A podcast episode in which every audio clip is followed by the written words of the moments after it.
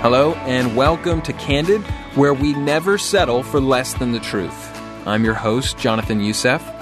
Each week, we're going to tackle some tough issues, we're going to answer your hard questions, and take a candid look at the Christian faith.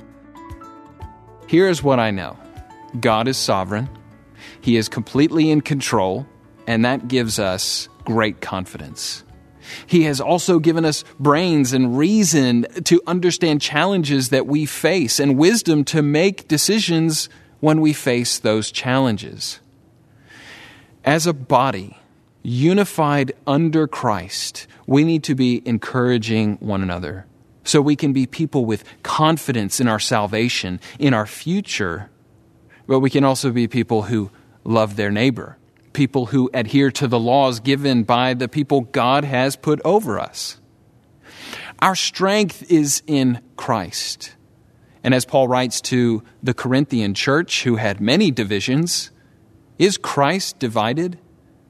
Let us be a united people who love and care for one another, so much so that the outside world would recognize us for that love. If you're anything like me, you have little ones at home who are running around and schools have been canceled. I know the, the chaos that can ensue from that, and I'm sure a lot of you are trying to find uh, resources for things to keep your kids occupied. And so let me take this chance to encourage you. Um, I want to read to you from Psalm 145 as we consider a really important aspect for those of us who have little ones in our home and even grown up ones as well. And that's to encourage the next generation in who the God of the Bible is, who Christ is.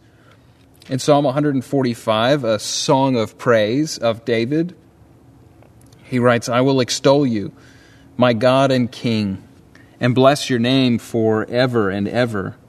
Every day I will bless you and praise your name forever and ever.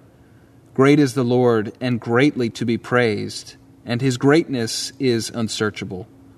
One generation shall commend your works to another, and shall declare your mighty acts. On the glorious splendor of your majesty, and on your wondrous works I will meditate. They shall speak of the might of your awesome deeds, and I will declare your greatness. They shall pour forth the fame of your abundant goodness, and shall sing aloud of your righteousness. The Lord is gracious and merciful, slow to anger, and abounding in steadfast love. The Lord is good to all, and his mercy is over all that he has made. All your works shall give thanks to you, O Lord and all your saints shall bless you. They shall speak of the glory of your kingdom and tell of your power, to make known to the children of man your mighty deeds and the glorious splendor of your kingdom. Your kingdom is an everlasting kingdom, and your dominion endures throughout all generations. This is a really unique and unusual time. And one of the things I don't want us to miss amongst uh, chaos, confusion, panic, worry, doubt, fear, all the, the natural things that are going to come from this, I don't want us to miss an opportunity to tell the next generation about what God has done and is doing, about how He will be the one who will uh, lift us up out of this storm eventually. I think the trajectory will be that man will come up with a cure now, we know that that's under God's sovereignty. But then the world will want to say, look at how smart man is. Look at how man has come up with cures for all these things that have uh, caused devastation. And a wedge will be driven.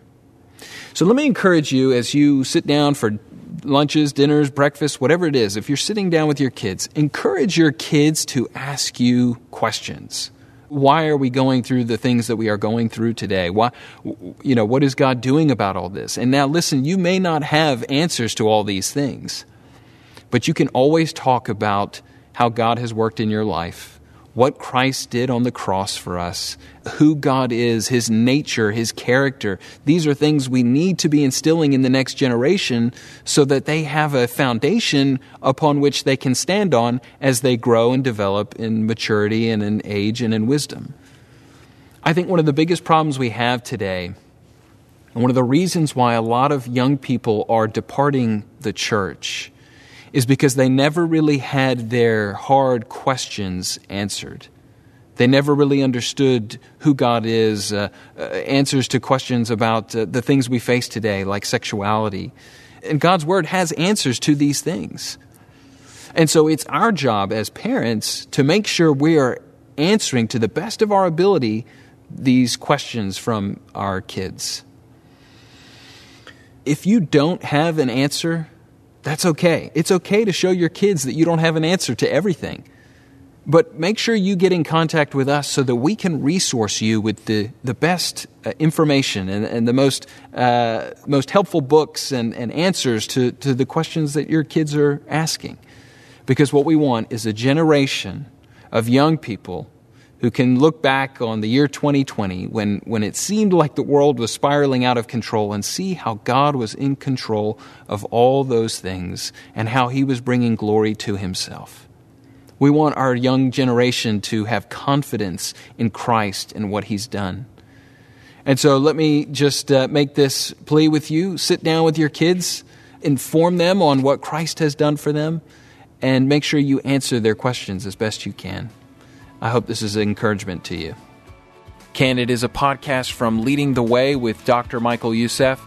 If you like today's episode, please share it with a friend, leave a review, and subscribe. Don't forget to connect with our social media pages on Instagram, Twitter, and Facebook. Visit ltw.org slash candid to connect with these pages, share your questions with me, and get this week's free download. I'm your host, Jonathan Youssef. Thanks for listening.